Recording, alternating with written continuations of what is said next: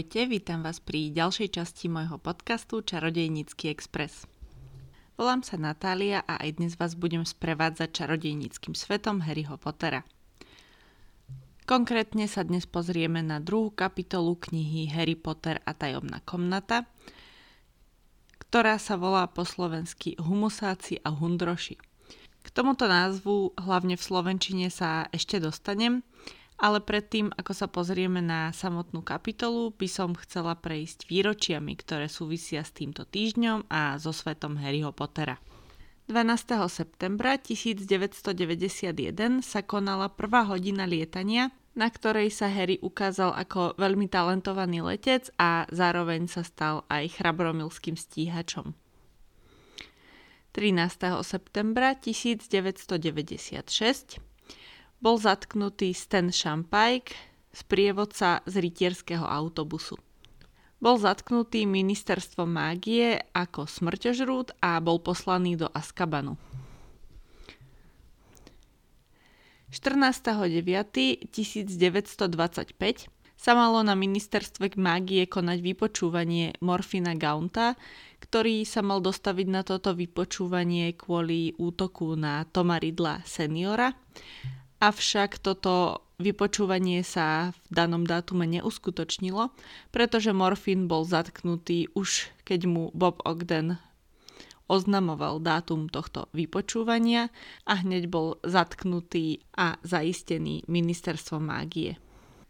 14. septembra 1996 sa konal konkurs do chrabromilského metlobalového týmu, a tento konkurs bol pod vedením Harryho ako kapitána metlobalového mužstva prvýkrát, takže to bola pre ňoho prvá zaťažkávajúca skúška v tejto novej pozícii.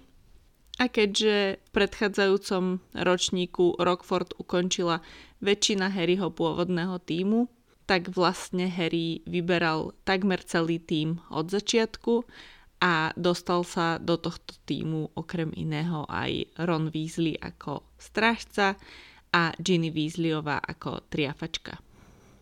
14. septembra 2009 sa narodil Toby Pepworth, ktorý tento rok oslavuje svoje 13. narodeniny.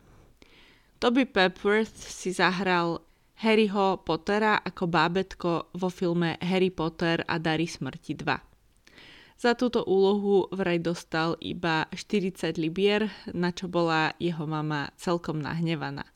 Ale teda nie je to zrovna veľká úloha vo filme, takže bolo by ťažké vysvetliť, prečo by mal dostať e, nejakú extra závratnú sumu, aj keď je to film o Harry Potterovi. 17. septembra 1971 sa narodil herec Ian White, ktorý tento rok oslavuje svoje 51. narodeniny. Úloha Iana Whitea vo filme Harry Potter a Ohnivá čaša je celkom zaujímavá, lebo Ian White hral telo Madame Maxim. Ian White má totižto 2 m 15 cm, takže pre obrovskú Madame Maxim bol použitý v záberoch, kde bola z diaľky alebo odzadu, aby vyzerala ako obrovská žena. Okrem iných úloh si Ian White zahral aj vo, v seriáli Game of Thrones, kde si zahral napríklad aj jedného z obrov, takže to sa zase hodí k tej jeho výške. A nakoniec 18. septembra 1929 sa narodila herečka Elizabeth Spriggs, ktorá si zahrala vo filme Harry Potter a Kameň mudrcov tučnú pani obraz, ktorý stráži ich vchod do chrabromilskej klubovne.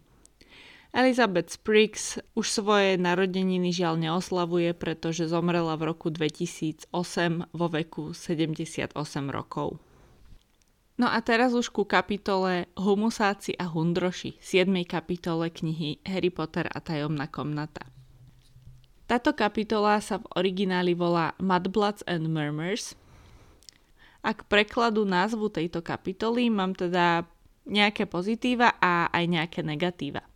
Začnem negatívami, pretože tie sú pomerne výrazné a týkajú sa druhej časti tohto prekladu. Čo sa týka prekladu slova Mudblood ako humusák, tak ten preklad sa mi zdá celkom vydarený a bola som s ním vždy stotožnená. Problém mám s tou druhou časťou a to s hundrošmi. Murmurs, tak ako je to v origináli, v anglickej verzii, totiž znamená šepot alebo mrmlanie. A ak sa nemýlim, tak táto druhá časť názvu kapitoly odkazuje na to, čo sa deje v druhej časti kapitoly a teda na hlas, ktorý počuje Harry a nikto iný. A Hundroši mi v tomto prípade nedáva úplne zmysel, aj keď keď sa na to chcem pozerať pozitívne, tak za Hundrošov v tejto kapitole môžeme označiť viaceré postavy, napríklad Rona a Harryho, keď hundrajú na to, aký dostali trest za lietajúce auto, Takisto Hagrid je Hundrošom, keď sa vyjadruje ku Gilderoyovi Lockhartovi a taktiež celý chrabromilský metlobalový tím hundre na svojho kapitána Olivera Wooda, že ich prinútil trénovať v sobotu veľmi skoro ráno. Ďalším pozitívom toho prekladu je to, že bola zachovaná aliterácia, čiže obe slova začínajú na rovnaké písmeno, čiže Mudbloods and Murmurs po anglicky a humusáci a hundroši po slovensky. Takže nakoniec ten preklad možno nie je až tak zlý, ale ten význam murmurs sa v tom slovenskom preklade podľa mňa stratil. Na ilustrácii k tejto kapitole máme Rona vracajúceho slimáky do kotlíka. V slovenčine a vlastne aj v angličtine je tá nádoba, do ktorej vracia slimáky skôr lavor ako kotlík, ale k ilustrácii sa asi o dosť viac hodil kotlík. A Ron je tu podľa mňa veľmi pekne nakreslený. Neviem úplne, ako som si predstavovala Rona, keď som čítala knihy, pretože filmová podoba dosť prebíja akúkoľvek predstavu, čo som mala a tu si už teda nepamätám. Ale tu je Ron nakreslený veľmi sympaticky, takže nie, že by som nemala rada Ruperta Grinta v postave Rona, ale tento Ron je o dosť krajší.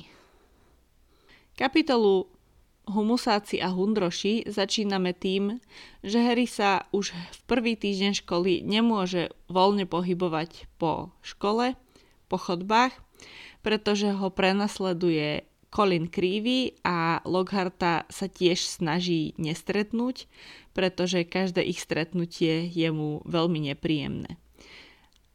Na Lockharta síce občas naráža, ale nie je to také zlé a vie sa mu vyhnúť. Oveľa horšie je to s Colinom. Colin totiž to cieľe neprenasleduje Harryho, takže Colina stretáva Harry tak 6 až 7 krát denne a Kolinovi robí obrovskú radosť, keď sa za každým s Harrym pozdravia a Harry dá na vedomie, že Kolina pozná. Školský rok celkovo pre Harryho nezačína najlepšie v nadväznosti na ten ich neslávny prílet autom a tí z vás, ktorí ma počúvajú a sú ešte žiakmi alebo študentmi, tak sa asi teraz vedia do Harryho celkom vcítiť a celkom sa to hodí na tento začiatok školského roka pretože september je taký pondelok roka.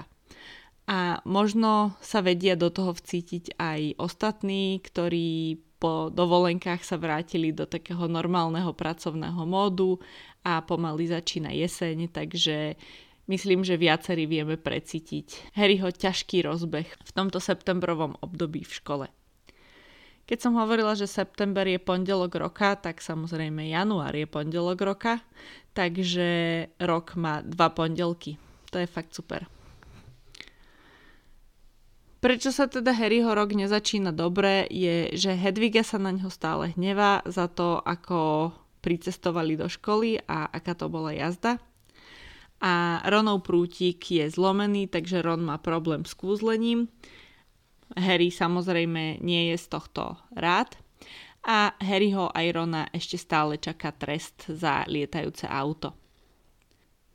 Metlobal je vec, ktorá normálne Harryho teší, ale tento rok ani to nezačína úplne dobre, pretože Wood je tak trošku posadnutý a preháňa to s tréningovým plánom. Už som, myslím, spomínala, že Wood je podľa mňa taká veľmi jednodimenzionálna postava v knihách a že Wooda vidíme v podstate iba v scénach s Metlobalom a takmer nič iné o ňom nevieme. Čo je podľa mňa škoda, lebo Wood by mohol byť zaujímavý a najmä je to celkom obľúbená postava vzhľadom na to, že naozaj dobre vybrali herca, ktorý ho stvárnil vo filme. Takže Wood premotivovane v prvú sobotu školského roka skoro ráno zobudí celý svoj tím a volá ich na tréning, ktorý ale nezačína samotným trénovaním, ale siahodlhým vysvetľovaním toho, aká bude taktika na tento rok, ktorú Wood pripravoval asi celé prázdniny. A po ceste na tréning dokonca Harry stretne Colina. Napriek tomu, že takmer celá škola ešte spí, tak Colin vraj započul, že niekto spomenul Harryho meno, tak hneď musel vybehnúť zo spálne a zistiť, čo sa deje. No a zistil, že Harry ide na tréning a Colin ešte nikdy nevidel metlobal, takže sa rozhodne, že sa pridá. Toto zapojenie Kolina do cesty na tréning je veľmi originálnym spôsobom od Rowlingovej, ako nám čitateľom pripomenúť pravidla metlobalu, ktoré sú pomerne zložité, pretože to zopakovanie pravidel metlobalu prebieha práve cez Kolina, ktorý je z muklovskej rodiny a o metlobale nevie takmer nič, takže Harry mu tie pravidlá vysvetľuje. Colin síce nevie veľa o metlobale a čarodejníckom svete, ale vie podozrivo veľa o Harrym po tom, čo bol v škole iba týždeň. A Ron v predchádzajúcej kapitole spomínal, že keď Colin stretne Ginny, tak spolu založia fanklub Harryho Pottera. A Colin a Ginny sú spolužiaci, sú obaja z Chrabromilu a sú obaja v jednom ročníku. Takže je možné, že informácie, ktoré má Colin Harrym, napríklad o tom, že je najmladší hráč Metlobalu za posledných 100 rokov, má možno predsa len Colin od Ginny. Woodová posadnutosť Metlobalom sa dá vysvetliť okrem toho, že mu na ničom inom veľmi nezáleží aj tým, že Wood je šiestak. To znamená, že už má iba tento a budúci rok na to, aby získal Metlobalovú trofej, čo sa mu zatiaľ za jeho školskú kariéru nepodarilo. A navyše si myslí, že minulý rok bol o ňu tak trošku ukrátený, pretože podľa neho mal Chrabromil najlepší tým a mali vyhrať trofej. Avšak Harry bol počas posledného zápasu sezóny v nemocničnom krídle po svojom boji s Voldemortom a Chrabromilský tým mal teda o hráča stíhača menej, takže prehrali strašným spôsobom. A po tejto udalosti si Wood možno povedal, že Harry je super stíhač, tak mu to odpustí.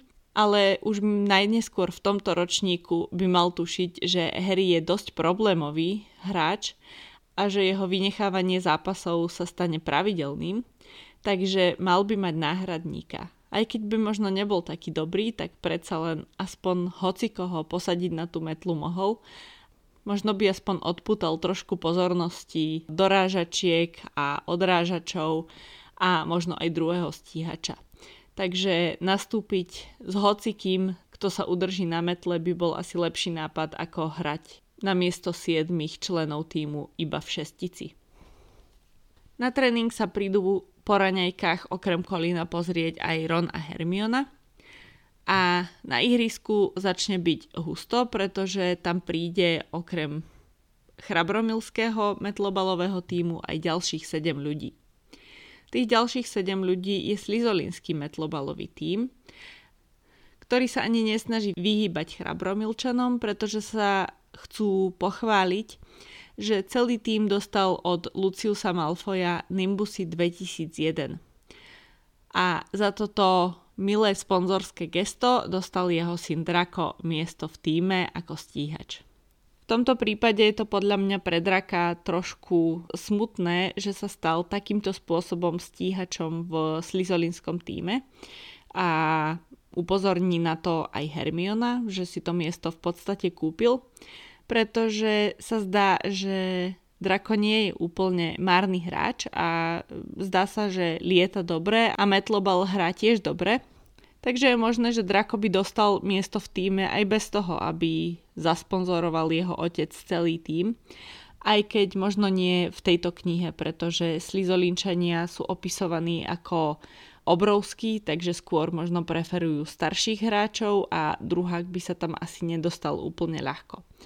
Ale teda zo všetkého, čo čítame v ďalších knihách, sa nezdá, že by Drako dostal miesto v týme, ktoré by mu nenáležalo podľa jeho schopností. Medzi hráčmi Chrabromilu, hráčmi Slizolinu a Ronom a Hermionou vznikne hádka a v rámci vzájomných úrážok Drako nazve Hermionu humusáčkou Mudblood. Reakcie na vyslovenie tohto slova drakom sú rôzne podľa toho, kto je z akej rodiny. Výzliovci, dvojčatá sú strašne nahnevaní a aj Alicia reaguje veľmi prudko. Zatiaľ čo Harry a Hermiona sú skôr zmetení, z kontextu je im jasné, že to, čo Draco povedal, je niečo zlé. Z reakcie ostatných e, je im asi jasné, že veľmi zlé, ale oni to slovo nepoznajú, nemajú ho odkiaľ poznať, keď sú z muklovských rodín. Celá táto situácia vznikla preto, že sa stretli na metlobalovom ihrisku dva rôzne týmy a myslím, že toto nebola náhoda.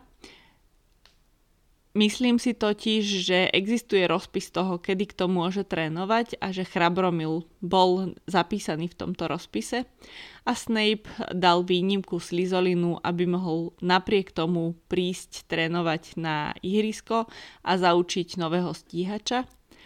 A predpoklad asi bol, že veď sa tam zmestia naraz oba týmy, že to nie je problém som si skoro istá, že Snape to urobil na schvál, aby vyprovokoval chraboromilčanov a aby vedeli, že Slizolin bude silným súperom, najmä vďaka tomu, aké majú metly.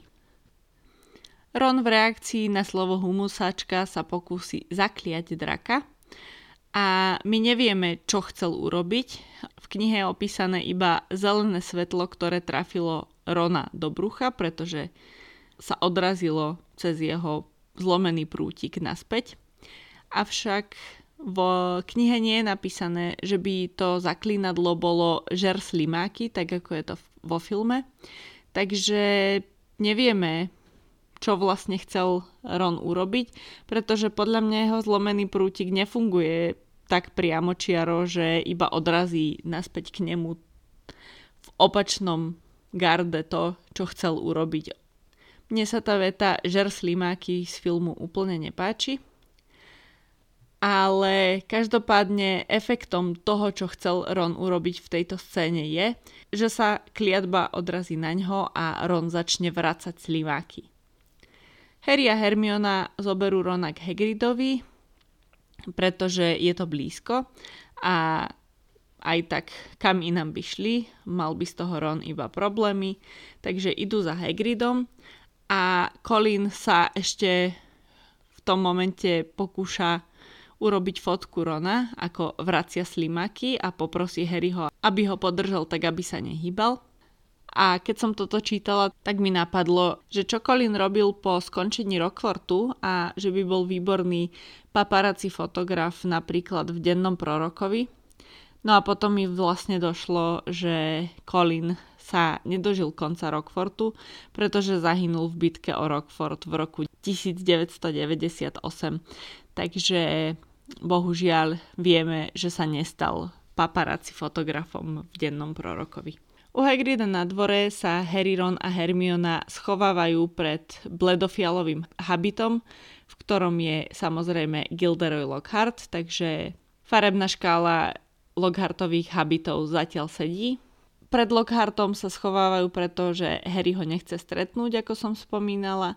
A prečo je vlastne Lockhart u Hagrida je to, že mu prišiel niečo poradiť. A konkrétne, ako sa zbaviť vodníkov v studni. V anglickom origináli sa nemá zbavovať Hagrid v studni vodníkov, ale kelpie.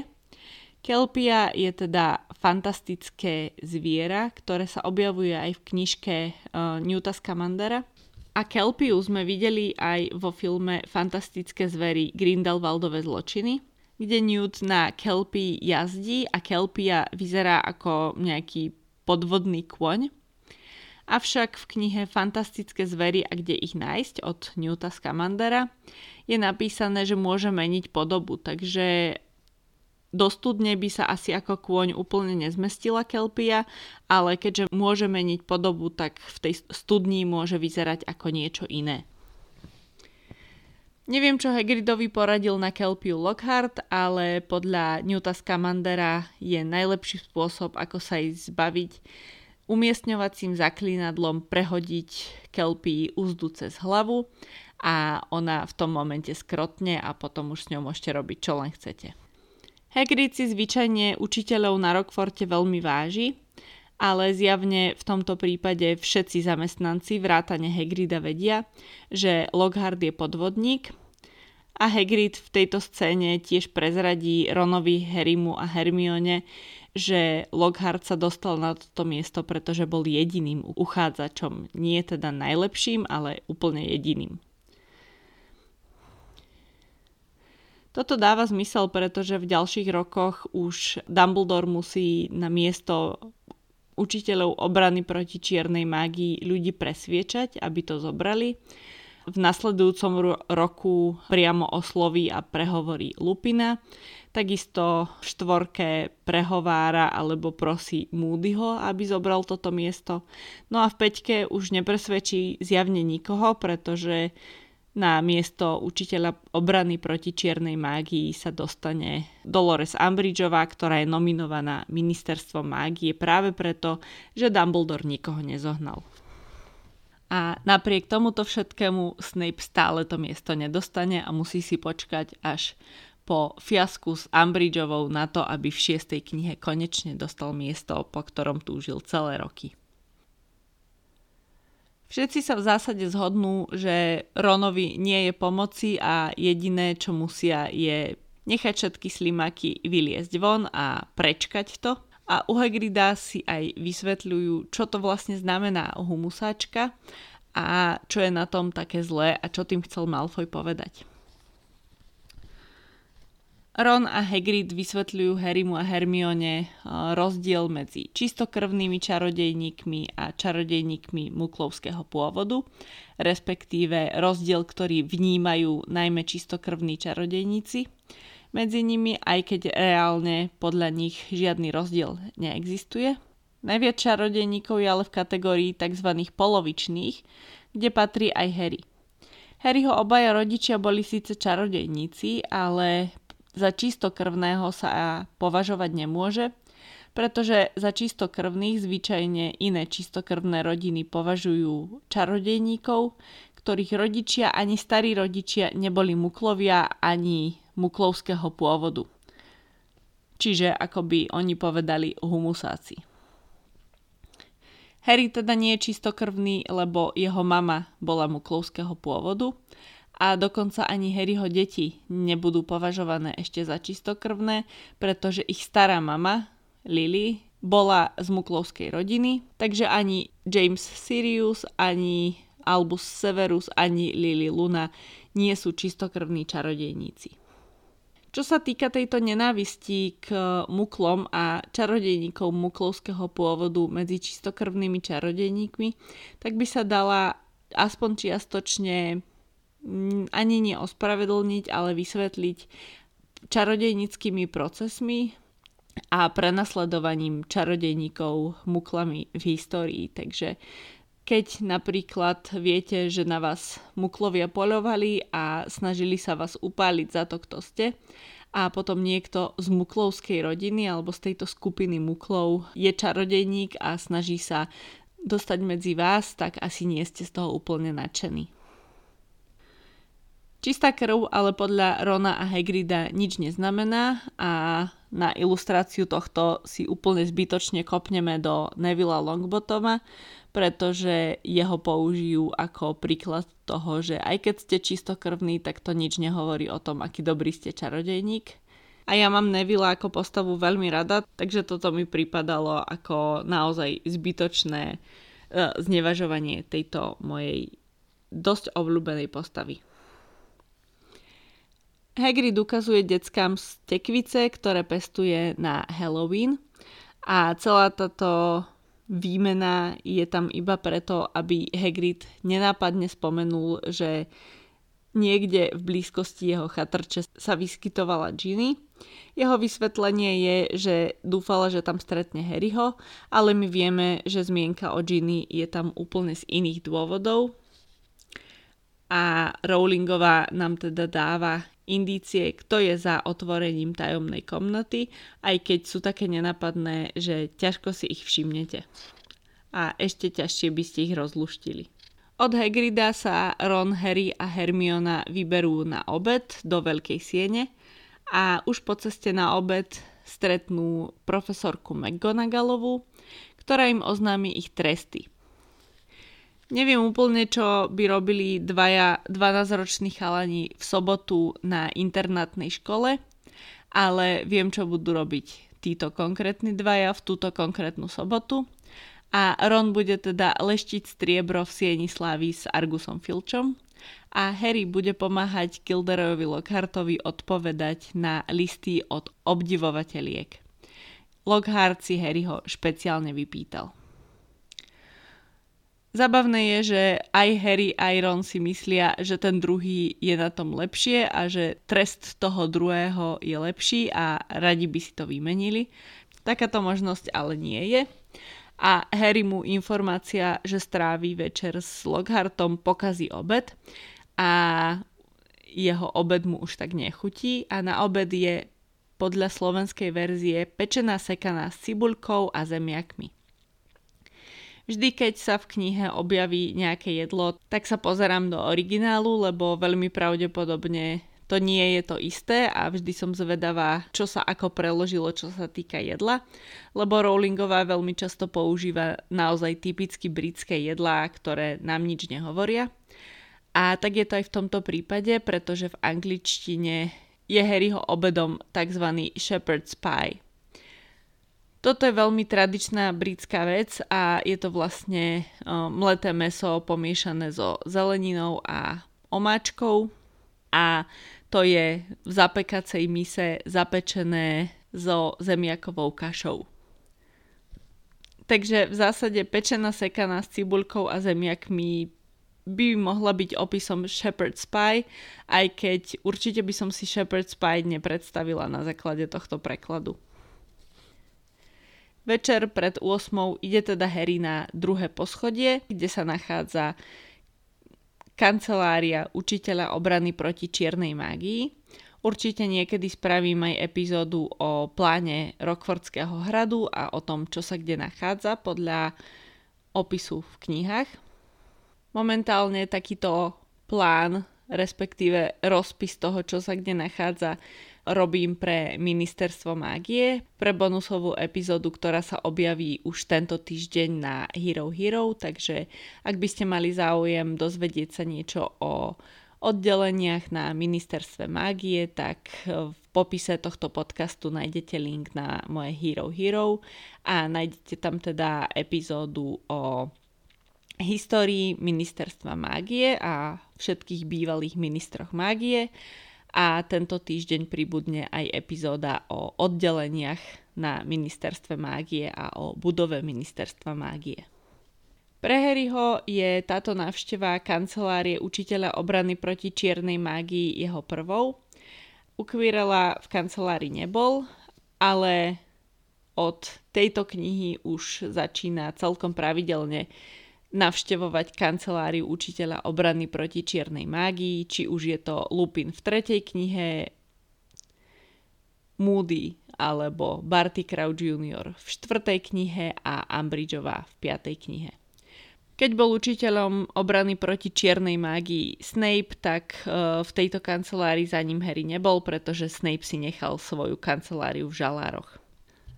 Lockhart Harry ho privíta slovami tu máme toho vagabunda, čo ma trošku prekvapilo použitie tohto slova, ale to preto, že som už vlastne zabudla, prečo tam Harry je a tým slovom Lockhart iba naraža na to, že je tam za trest za to, že priletel lietajúcim autom, takže to privítanie nie je až tak od veci. Harryho úlohou je teda adresovať obálky, v ktorých Lockhart posiela svojim obdivovateľkám asi svoje podpísané fotografie a možno nejaký krátky dopis k tomu. A máme tu spomenuté dve konkrétne mená obdivovateľiek, ktorým Harry vypisuje adresu na obálku. A prvou je Gladys Gadgenová, ktorá je podľa Lockharta vernou fanúšičkou a je asi naozaj vernou fanúšičkou, lebo sa spomína v knihách ešte raz, a to teda v piatej knihe, kedy Harry, Ron a Hermiona stretnú Lockharta už u svetého Munga a ten im hovorí, že nejaká Gladys Gadgenová mu píše každý týždeň aj do nemocnice, avšak on vôbec netuší prečo, keďže stratil pamäť a nevie, že bol niekedy slávny. Pri písaní adresy Veroniky Smetliovej začuje Harry hlas, ktorý hovorí, že chce niekoho rozpárať, roztrhať a zabiť. Pamätám si, že na jednom kvíze, na ktorom som bola, bola toto otázka, že koho adresu písal Harry, keď prvýkrát počul hlas Baziliška. A toto, ak teda niekto vtedy na tom kvíze vedel, tak klobúk dole, lebo neexistuje, že by som si toto meno pamätala. Lockhart nič nepočuje, alebo sa teda podľa Harryho aspoň tak tvári. A to, že Harry počuje nejaké zvuky, ktoré on nepočuje, pripisuje Harryho únave, keďže už je takmer polnoc a pošle Harryho teda spať. Harry ide do chrabromilskej veže a čaká tam na Rona, pretože mu chce povedať o tom, čo počul a možno spýtať sa ho, čo si o tom myslí. Na Rona musí ešte ale asi pol hodiny počkať, lebo teda aj Filch mu dal tento trest poriadne vyžrať a Ron teda príde asi až po polnoci. Potom, čo si Ron vypočuje, neponúkne síce žiadne vysvetlenie toho, čo to bol za hlas, ale aspoň sa Harris dôveril a nemusí to mať iba vo svojej hlave, ale podelil sa o túto skúsenosť s niekým, čo určite tiež bolo príjemné. Ron sa tiež posťažuje Harrymu, že pri čistení ho zase prepadol záchvat vracania slimákov a ovracal čestné ocenenie za zásluhy o rozvoj školy. Ešte nepovie, pre koho bolo toto ocenenie, ale to sa dozvieme o pár kapitol ďalej a toto je tiež nenápadné spomenutie niečoho, čo bude dôležité v ďalšej časti tejto knihy, ale to sa dozvieme až o pár kapitol a pár týždňov neskôr. Toto je teda koniec 7. kapitoly druhej knihy o Harry Potterovi. A ako som spomínala, ak ešte nemáte počúvania dosť, tak tento týždeň pribudne na Hero Hero druhá epizóda o ministerstve mágie, o jednotlivých oddeleniach a zamestnancoch, ktorí na týchto oddeleniach pracujú. Ďakujem všetkým, ktorí počúvate, špeciálne ďakujem všetkým mojim odberateľom na Hero Hero. Ak sa k ním chcete pridať, link na Hero Hero nájdete v popise tejto epizódy. Ja sa teda s vami pre tento týždeň lúčim. Majte sa krásne. thank you